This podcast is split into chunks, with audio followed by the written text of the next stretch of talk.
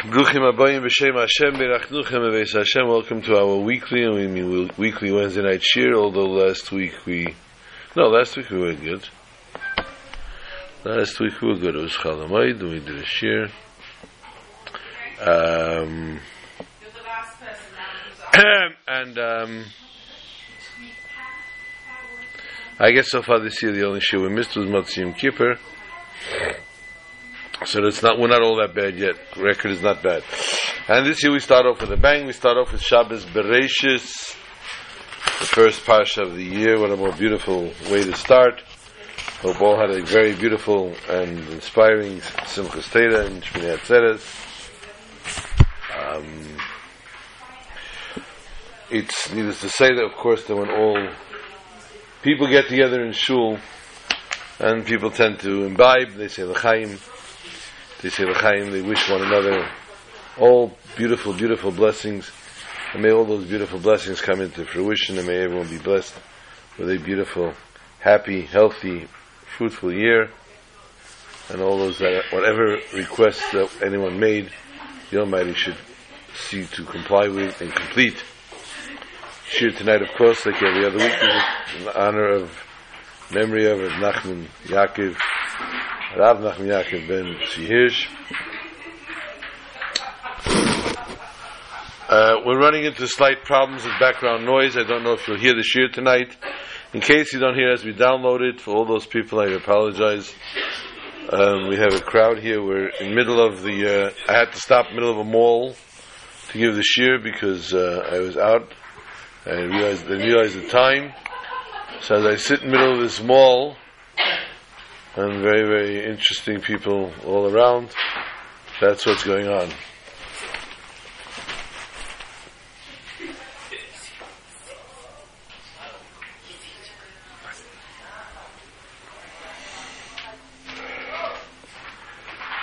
This week we begin with the Pasha Pasha Bereshis.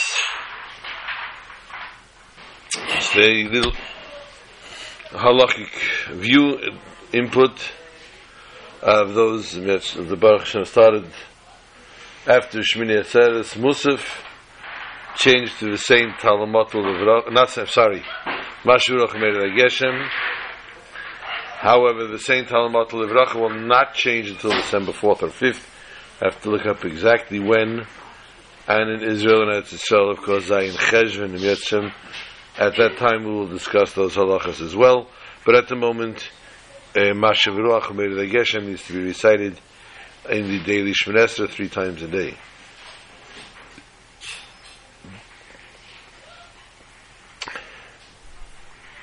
Um, people tend, of course, to be used to saying the same Talmutar, the same Talmutar, and this is something that in Ashkenaz they don't have the problem. I don't believe they say the same Talmutar. They only say Saint Mashruch Geshem anyway. Um, Shabbos Bereshis, the Shabbos Mevarchim, Chedesh Mar Cheshvan. Me'etz Hashem on Chedesh Mar, Rish Chedesh Mar Cheshvan, which is next week. And uh, Me'etz Hashem, another next week, the Shir will be on Rish Chedesh. So we'll be able to discuss the month of Mar Cheshvan, the halachas pertaining to the month of Mar Cheshvan, etc.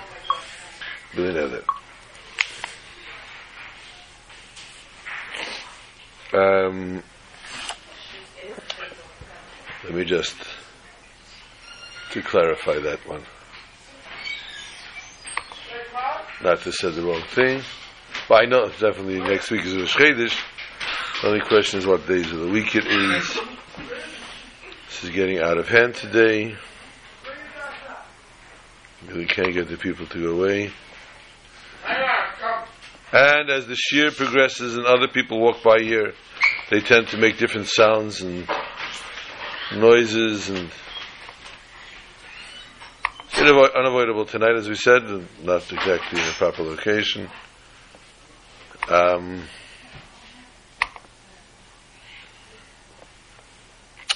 Regardless, the Shabbos is Shabbos Bereshis. Shabbos Bereshis is the first parsha of the year.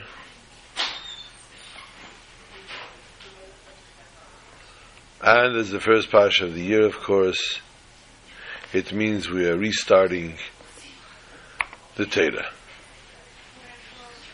Restarting it, it's a very, very technical term. To say that we're restarting has to mean that we finished. Correct. Next Wednesday is Rosh Chodesh Aleph Cheshvan. It's two days of Chodesh. So next Wednesday we'll talk about Rosh Chodesh Cheshvan. Really know that. Um,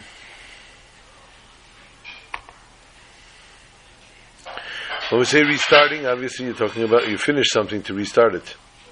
You turn something off, you restart it. So to say you're restarting Teda, it's a little different.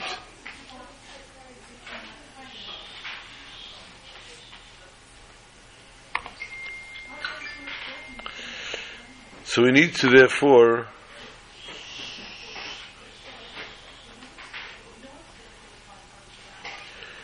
the wording of it actually for what we begin on this Shabbos, although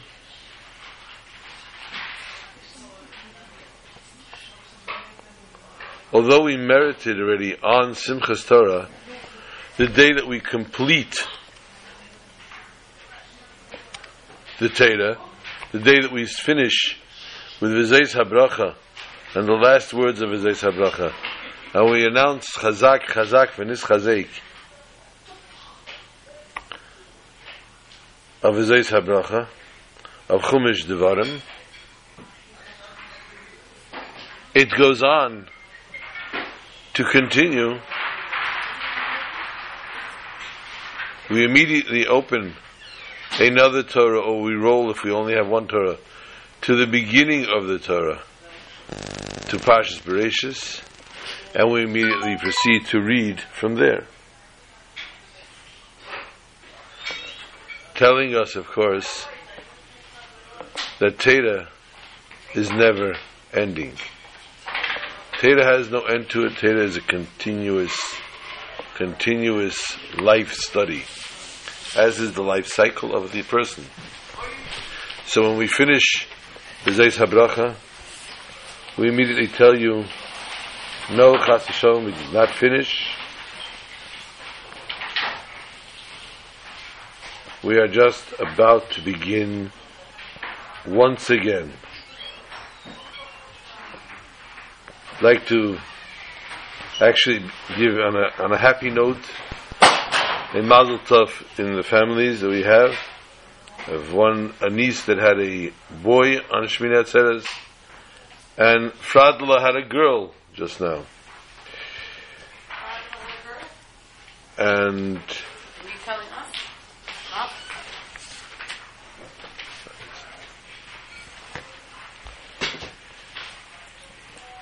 Baruch Hashem always on a happier note. The beginning again of Chumash Bereshis, we learn the first pasuk Bereshis, Bara Elikim Es Hashemayim V'Saretz. We know the famous Gemara that tells us of the story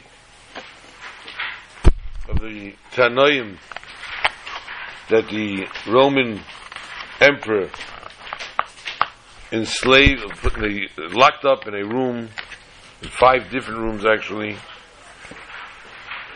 and asked them to translate the Torah in Greek.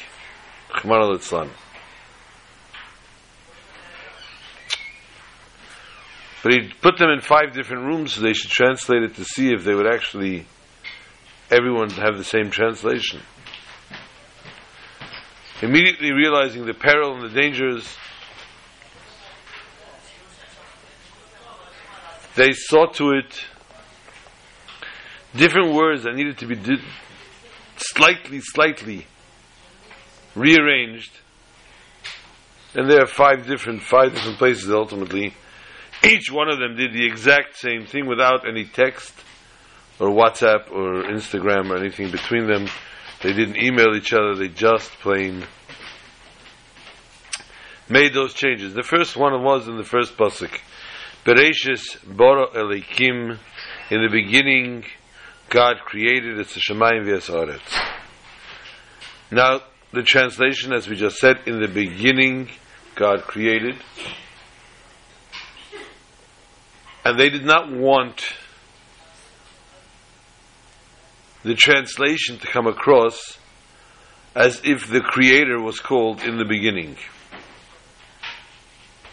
As if there was a Creator called Bereshis.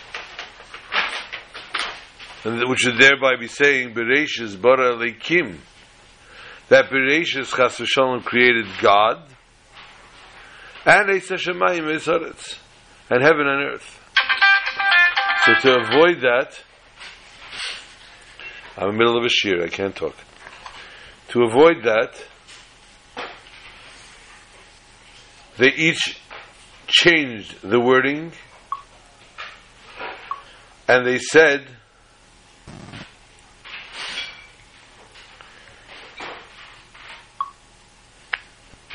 Elikim bara bereishis the Almighty created in the beginning as a Shemayim v'Etzaretz.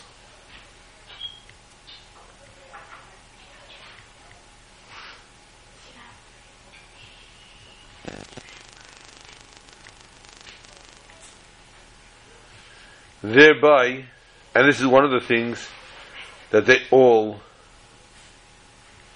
did simultaneously, although they did not discuss this prior.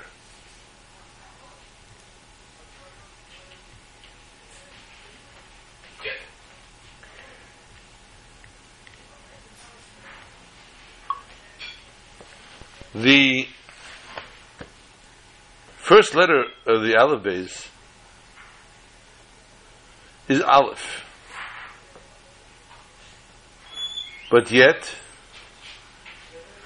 the Torah starts off Bereshis with the letter Beis, the second letter. But everything in the Torah is precise. And by starting with the second letter instead of the first letter, we need to understand what is done here different.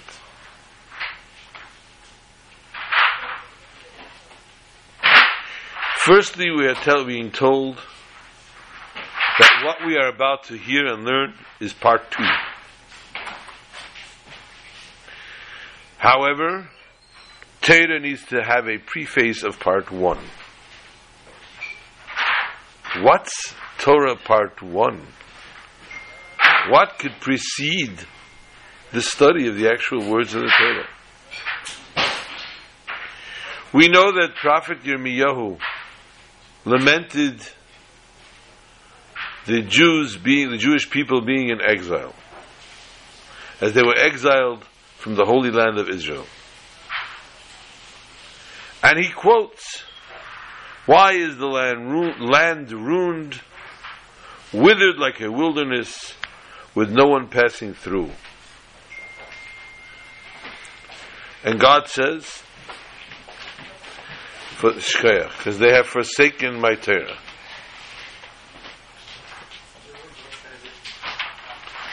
The Gemara for those keeping score at home, Bava Metzia, Pei Hey Amid Beis, discusses this pasuk, and he says, the Gemara tells us that ironically, in the time of Yirmiyahu, the Yidden studied Torah.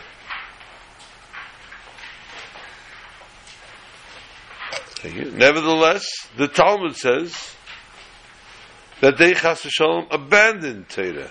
And it was the abandonment of Torah that Yirmiyahu refers to when he says that because of this abandonment, they were exiled. Avodah.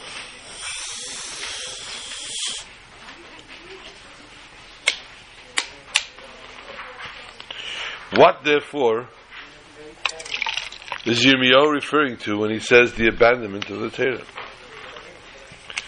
But it tells us the abandonment of which the Jews unfortunately abandoned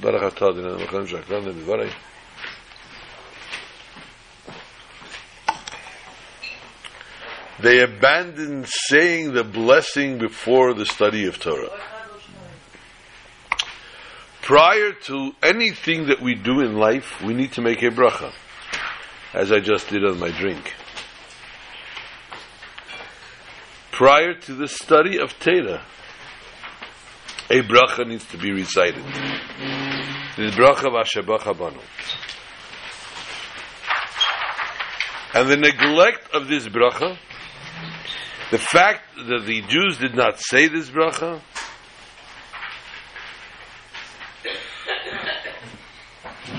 indicated that their study of Torah was because they liked it intellectually. They connected and appreciated the wisdom which Torah amasses.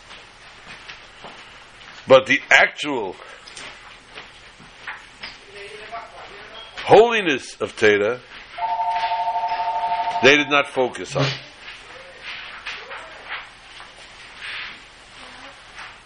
They did not see the divine origin of the Torah.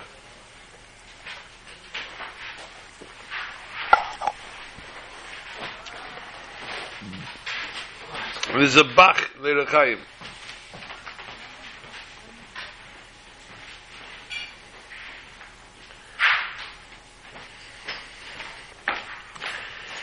What do we learn from this?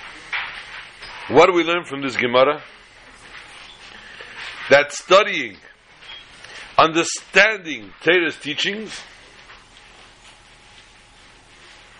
is only one aspect of the actual Torah relationship. But before we approach the Torah,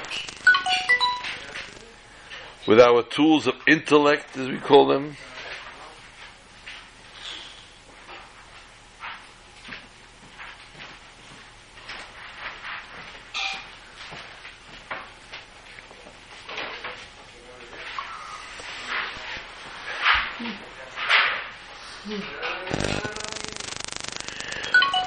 need to establish we need to affirm our other aspect of the relationship to the Torah. The true primary objective of Torah study. And that is to attach ourselves to the Ebershter.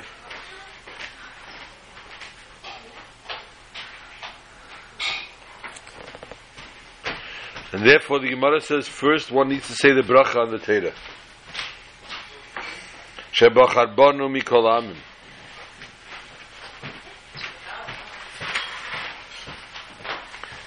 And therefore we are given the, the blessing and we acknowledge to God who is the giver Shanasan Lonu as our Torah. Has given us this Torah. Once we commit ourselves to unifying ourselves to the giver of the Torah, then we start part two, good out. And that's why the Torah starts Bays. This is part two. Now that you've acknowledged, now that you've accepted, now that you've reached out to and said who Torah is all about, what Torah is all about. The first Rashi in the Torah Zalma the Shikya, Shalom, whose most profound statement I've quoted many times. I used to think we could drown our sorrows. I found out sorrows float. Never shikir tsaris. But would just drink himself into oblivion. Zalman the Shikha said, What's the first Rashi? Lei haya tzarech. We didn't need it. Now, obviously, this only part of the quote of the first words of Rashi. But yes, those, those are almost the first words. Rashi begins his commentary, Bereshis bara lekim es hashemayim ves On chapter 1 and verse 1 of the Torah, the first Rashi, Rashi explains to our simpleton who's studying Torah.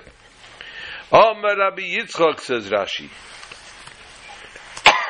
Leia Yitzarech. The Torah does not need lahaskil to begin as a Torah. The entire Torah. Ella from where? Only Me'achedish hazel lachem reish chadashim. The first mitzvah in the Torah which is recited, which is the mitzvah of Reish Chodesh. That's where the Torah should actually start. Torah is, as we just said, not only intellect and definitely not a story, but Torah is a life lesson. A life lesson in how we need to live our life, how we need to exist, how we need to continue our lives on a constant daily basis. In that case, Rashi says, Rabbi Yitzchak said that Torah does not need to begin from there. The Torah only needs to begin from Achedish Hazeh, from the midst of Rish Chedesh. Why does it start Bereshis? Ma tam posach bebereshis. Why asks Rabbi Yitzchak does it start from Bereshis? And Rashi answers, Mishum keach maisav higid la'amei los nachas goyim for the koyach ma'isa, his ma'isa, his work, to tell to the future generations of the world, of the other nations, that this is the inheritance of the Jews.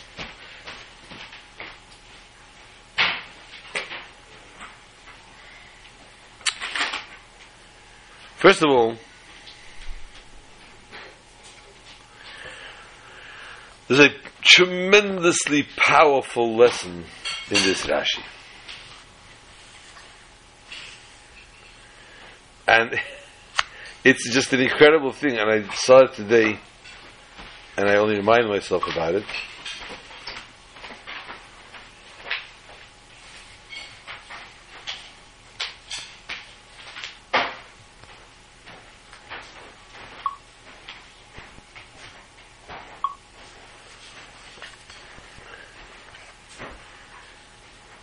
Rashi, as we said, the champion of the child, of the simple child, the five-year-old that is starting to learn Torah, gives the pshutei shel mikra, the simple explanation of the pasuk. In that case, Omar Rabbi Yitzchak is superfluous. If Rashi wants to ask a question as to why the Torah begins with Bereshis and not Hachedish Zelachem, Rashi should said should have said straight. He should write. What's the Amr of Yitzchak all about? This, my dear friends, is something that I, I, I saw it today again, and the first time I remind myself. Rashi's name was Reb Shleima Yitzchaki. That was the acronym for the name Rashi. Reish is Reb, Shin Shleima, Yud Yitzchaki. Obviously, they did not carry family names in the days of Rashi. However, he was the son of Yitzchak, Now, according to an opinion, Rashi's father was not a big Talmud Chacham. He was the first person, obviously, to learn Chumash with Rashi, because Rashi was a little boy when he learned Chumash with him. Hmm. But according to some opinion, he was not a big Talmud Chacham. Rashi here is going to go and sit down. now it reminds me yesterday we had a very, very brilliant guy here who never, I'm not sure what his issues is with his father, but he tells me that his father walks around saying that he's jealous of his son. And I don't know what that's supposed to be, and he, he wished me to be jealous of my son. Hmm. Um, I'm not quite sure what it means.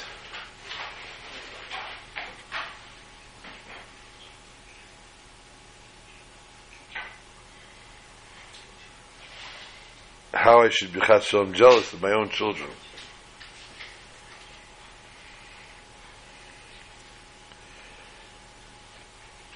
Rashi, in turn, was a tremendous holy soul. So holy was Rashi that according to opinions, he wrote, he only lived to about, I think, believe 37 years old. And he wrote the entire Pirish on Torah and on Novi, Levium, Ksuvim, Shas. I mean, I mean, you know, he didn't have a typewriter or even a computer for that matter.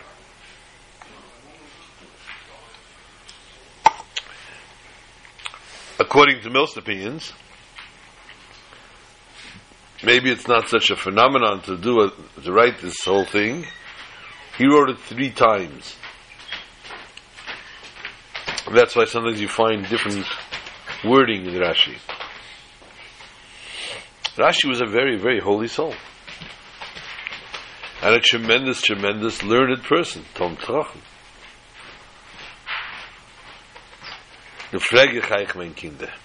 I ask you, what books do we have from Rashi's father? None. So if Rashi's father was not a very learned person,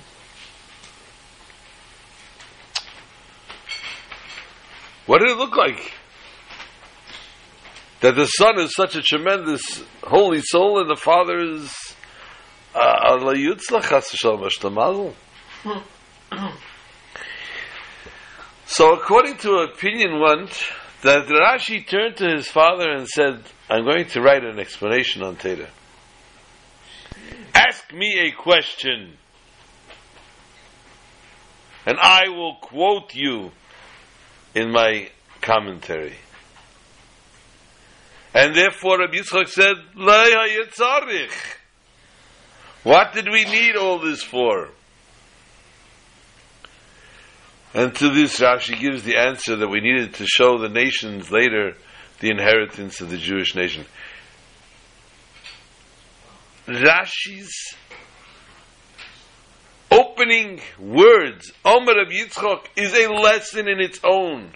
A lesson more powerful than you ever give anyone. Showing the kavod, the utmost respect of this holy, reverent soul of Rashi to his father, who was not necessarily a very learned person. Even if his father were a learned person, even if his father were a tremendous Talmud Chacham. But Rashi felt what he was about to embark upon, knowing that he was going to write everything with Ruach HaKodesh, with divine spirit. He knew that he was going to embark upon something greater than any work of his father. And therefore felt to, he needed to accord a proper respect to his father and opens the first quote on the Pirish of Teda, Omer Rab Yitzchak, quoting his father's holy question. And thereby teaching the Mechamesh the Mikra, teaching this child, not only explanations of actual Teda, not only teaching us why we need to begin the Teda Bereshis, but uh, to teach us of our rich, rich inheritance, but to teach us the lesson of Kibbud Av Ve'em. Even I, tells the Melchamish Rashi, even I need to honor and respect my father to the ultimate moment.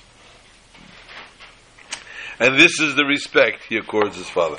Ultimately, um, there's a little bit of a hole, a hole in the uh, theory, because if you're keeping score at home, the Gemara in Hayam and and Sanhedrin in sorry, in Avodah Zarah, what Avodah Zarah in Hayam and Beis, Rashi quotes his father and he writes him a tremendous title for his father. So that actual opinion of him not being a learned person, not necessarily so. But ultimately, we said we do know that Rashi's father did not write any great commentaries.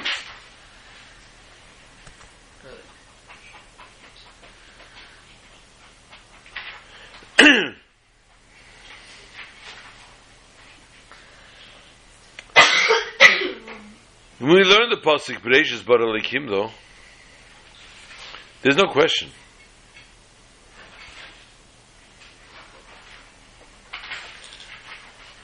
So why begin? Why open a can of worms here to ask this question?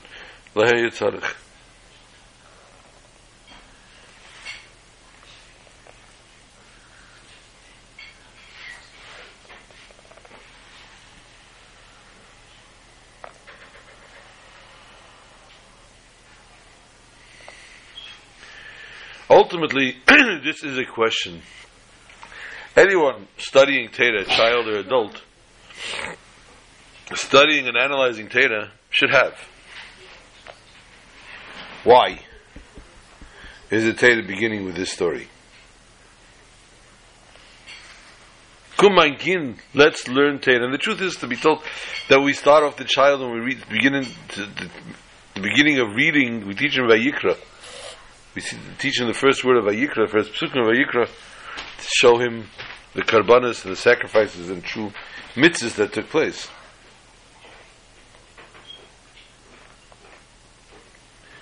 The child has been chomish the mikra. He's five years old. It's two years now he's wearing tzitzis, yamake, making brachas, going to shul, hearing Kriyas Torah.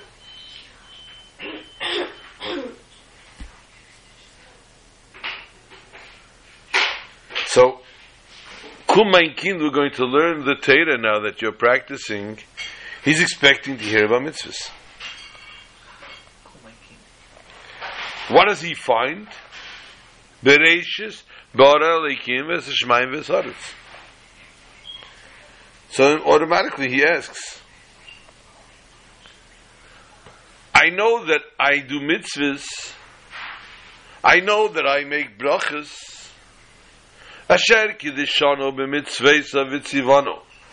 Mitzvesa is lashon v'chibur, attaching ourselves, connecting ourselves to God, says the Zayar. What does this story connect with what God's expectations of me from me are?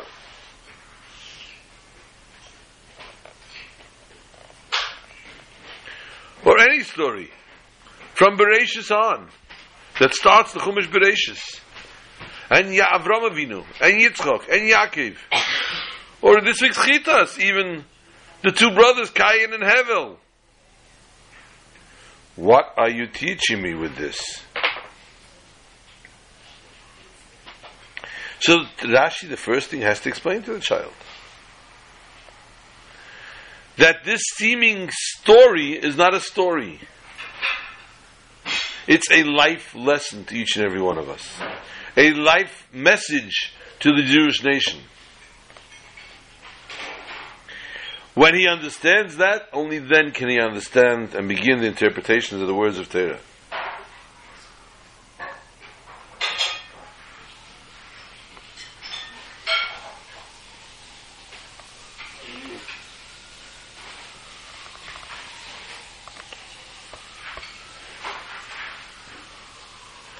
And the truth is that Rashi should only say, we are not starting from Rosh Chodesh, Machedesh Zelachem, because of the lesson in the Torah. Rashi doesn't have to. Rashi's art in his commentary is that he minimizes, he literally says a minimal wor- amount of words. So why now is he elaborating? Now he's elaborating to tell us that this is the actual approach and the child is going to begin learning this data and therefore the child needs to know that you need to ask So he's showing the actual child another life lesson how to ask.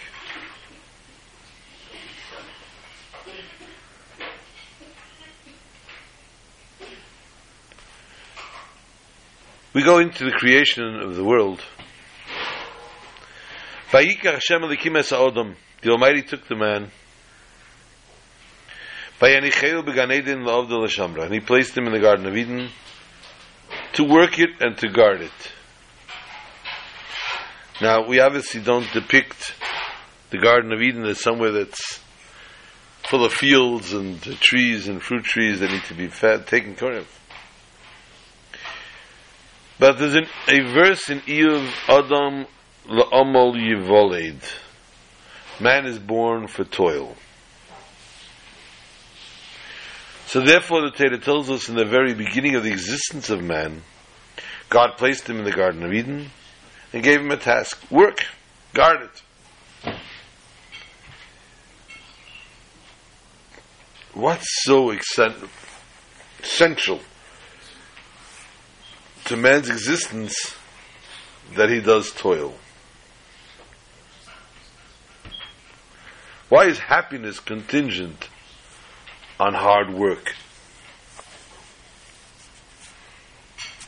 Why can't we attain it without any effort?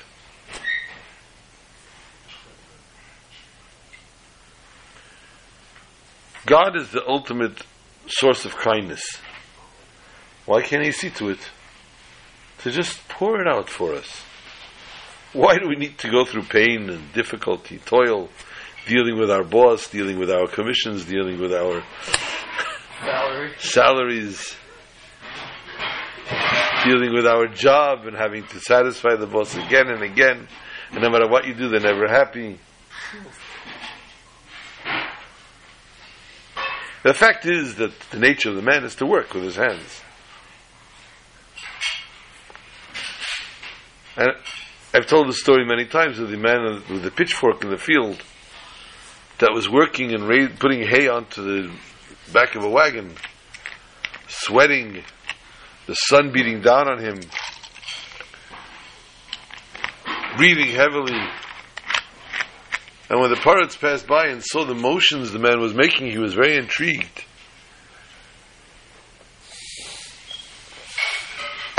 And he liked the way the motions were so automatic, almost robotic. So he offered the man a week's salary and for every day that he comes to the palace and goes through those motions.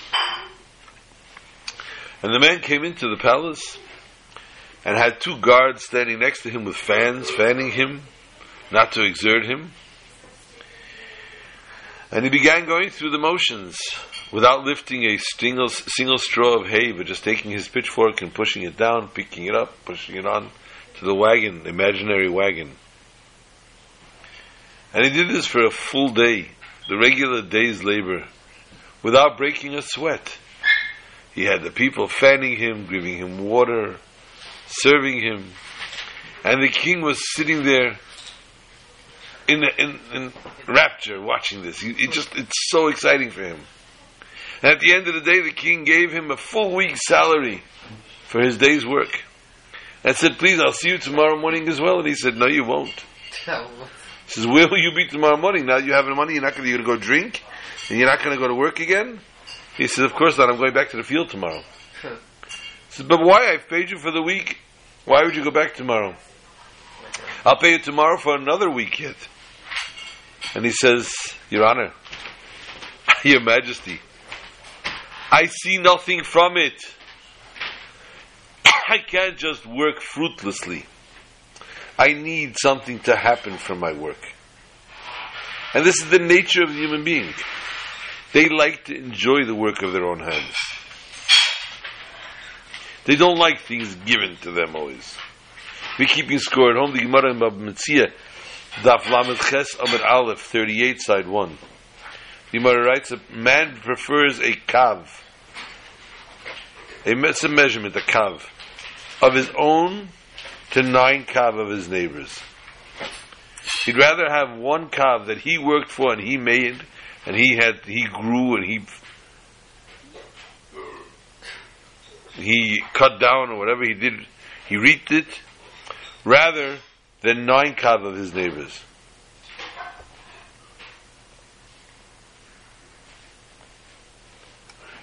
But you know something? The Almighty created man. When He created man, He created him with this nature. And by creating him with this nature,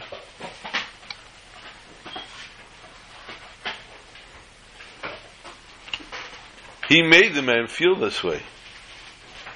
Why couldn't God create the man to be happy and satisfied with whatever he gets? Uh oh. Oh. Henry Levi.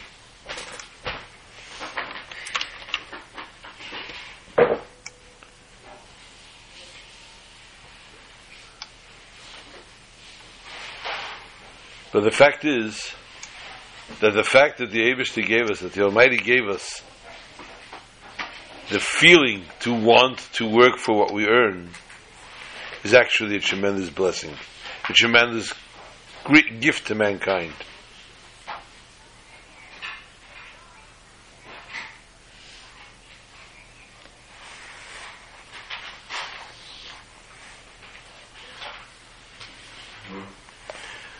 The person not only tries to achieve his potential, but he tries to even reach and experience the realm of the Creator.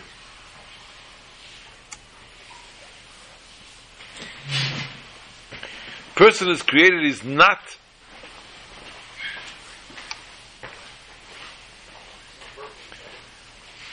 in a way that his needs are not provided for the, on their own, to give the opportunity to simply emulate the Creator. Because without the Abishta, can't exist.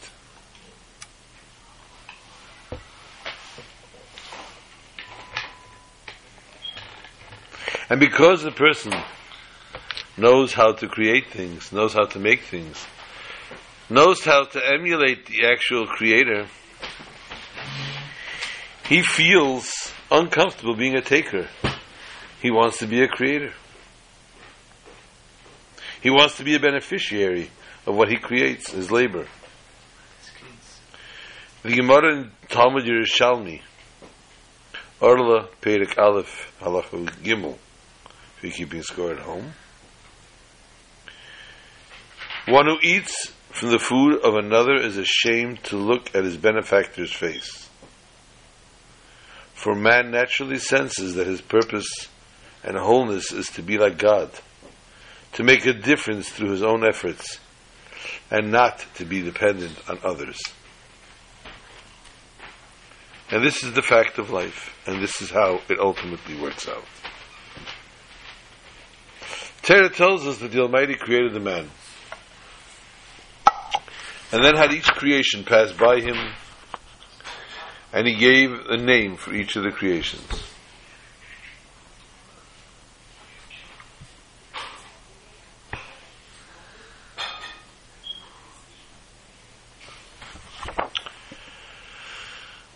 Vayikra Adam Shemes Behemoths to all the animals, Uleif Hashemayim, and all the birds, Chayes Asad, and all the animals of the fields.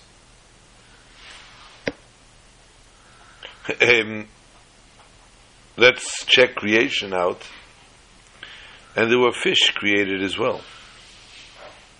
Why did the fish not get named? There are two opinions. One is they didn't get names. So the fact that you have a salmon on your table, you have a sable, you have a carp. I don't want to mention that other big fat fish.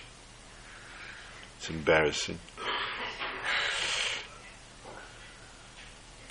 Are names that came other ways. That's one opinion. A second opinion, he did give names. Pasuk doesn't tell us. According to the Ramban, when it comes to calling the names, how did Adam Rishon manage to give them names? Hikir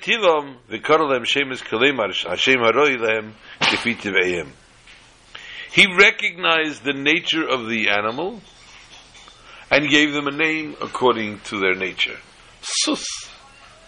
Because he's sus sameach. Because he is happy. That's a children's tape. Professor Chai. Um, etc. And the names of the animals are given according to their natures. According to this, we can try to delve into this a little bit in the names that were called. That they were called in two fashions. One is the names that are reference to the person, how they connect to the person. Through these names, he recognizes and he knows what they were, why they were called this way, and therefore he can use them for that reasoning. And secondly, it was called names because the creation themselves, before a creation has a special name, it does, it's not recognized. We don't see its mitzias. By calling it its name, it becomes revealed. And this is, in essence, the difference of opinion whether or not the, the fish were given names. According to the one that says they did not give names, it's in order that the name is only so that the person could use it later. And this is not shaykh to, to fish. Chizkuni it says, Dogim loy hevun ki v'seich hamayim heim beinim yetzim. They stay in the water. If they came out in yetzim, mason they die. And therefore I don't have actually a simple purpose for it. So since the names were not really necessary to be used for, it was not necessary for the Marishan to give a name. But according to the opinion, they did have names. That was because the actual creature itself needed a name to reveal its actual nature. So therefore, it would be necessary, since the creature needs to be revealed, it would be necessary to have a name.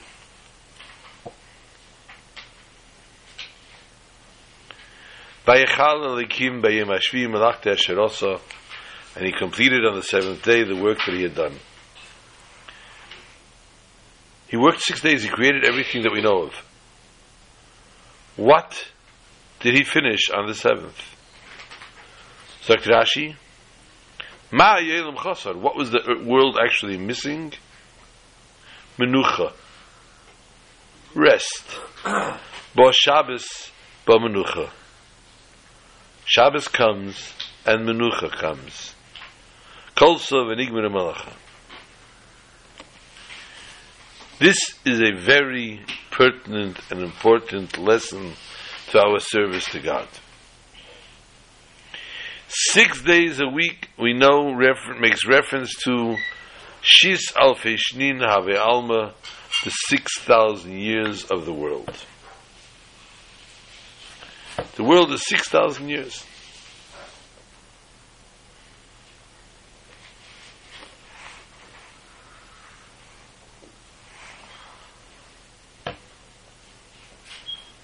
So therefore the time that we are now living, that we're existing in, is the end of the 6,000, the end of the, the 6,000 years.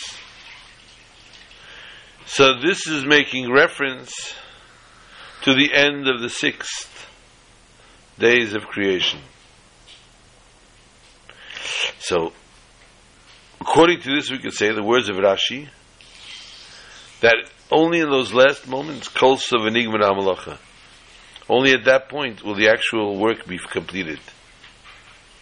And until that time, there's something lacking. And a very important lesson. A person could perhaps think that after their great work that they've done,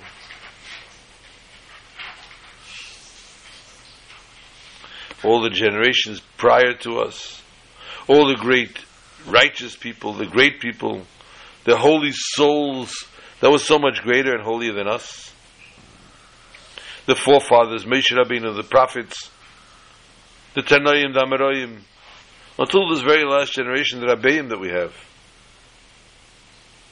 They've done it all. They've finished and completed everything needed to be done. And Ruba Kikula, the majority is like the most, like everything. And therefore most of this workload has been taken care of in this world.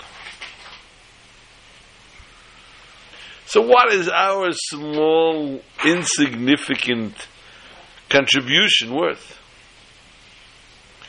It's Ikvus of the Mashiach in these last moments, these footsteps, these heels of Mashiach approach. What value does it actually have? What value is it of any kind?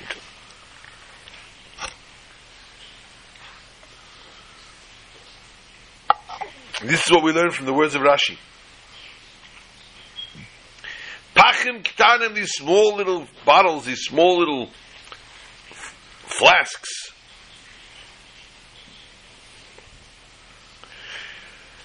Is dependent here on the shlemus, on the completion of the works that are done in all the generations. Everything that was done up until now, until we don't finish those last pachim ktanim, are not complete and it's ha'ilam chasar, it's missing, it's lacking. This little last mitzvah that's being done in our generation, all the Avedis of Sheshis Me'amaisa, Shis Alfei Shnin, comes to fruition, into completion, only when Vayechulu, when Kolsov and Igmar Malacha, in the time of Kule Shabbos, when will be Kule Shabbos and Menucha Lechaye Lomim, in the time of Mashiach Tzidkenu, and therefore it's our obligation, it's our, it, it's, it's incumbent upon us to see to it that we do just that. Rabbi Shimon Eimer, Rabbi Shimon says, says Rashi, Basav Adam Sheni Yedeya Ita V'Ragov, the person, the man of flesh and blood does not know his time and his moments. Sadach Lahisif Mechil Al-Kedish has to add from Chil to Kedish, from mundane to holy. Aval Baruch Hu Ita V'Ragoyev Nichnas V'nira Kilu. But the Almighty, who knows exactly when things begin and finish, in the like a split hair, can do what needs to be done.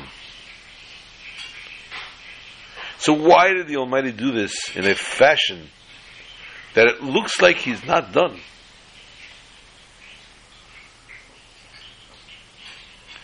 To teach us in essence, although He knows actually, when the time of everything is. And therefore it's not a malacha that's a surah b'Shabbos, that's prohibited on Shabbos. But he could have done this before. Why did this have to happen before Shabbos? From here we learn another very, very special lesson. Chazal tell us, if you're keeping track at home, it's the score at home, the Gemara Sech Shabbos Ayin Zayin Amid Beis. 77 side 2. Nothing in the world the Almighty created for naught. Each and everything, each and every moment, HaKadosh Baruch, HaKadosh Baruch creates. The smallest, minutest fact and creation is done for a reason. And not just a reason, a small reason, but a full reason. Everything has its place in the creation and the completion of the world. And therefore, the person that learns 23 hours and 59 minutes a day data,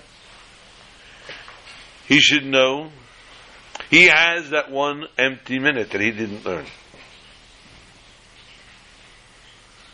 He cannot be mevatel, he cannot waste that one minute. For that one minute also has a completion in the in the mass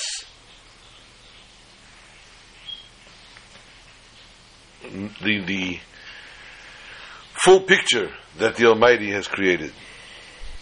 V'sholem, that one minute that He deprives can cause that the creation of the world is not complete or is for nothing. And therefore the Almighty saved this moment, the smallest of moment, the smallest of a minute, before Shabbos to finish his job, which teaches us the importance and the relevance and the reverence of every single second.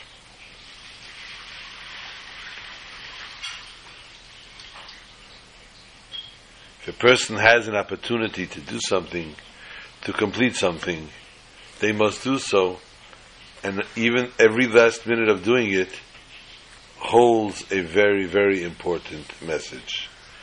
May we merit to complete our missions, and the Almighty find peace in the way we complete our missions, and the Almighty see that the generation is worthy of having completed their missions and therefore finds the ultimate bracha of bringing us all back to Yerushalayim Yerakodesh on this very, very Shabbos, on this beautiful Shabbos Bereshis. And we have in Yerushalayim in Yerakodesh Shabbat Shalom to all.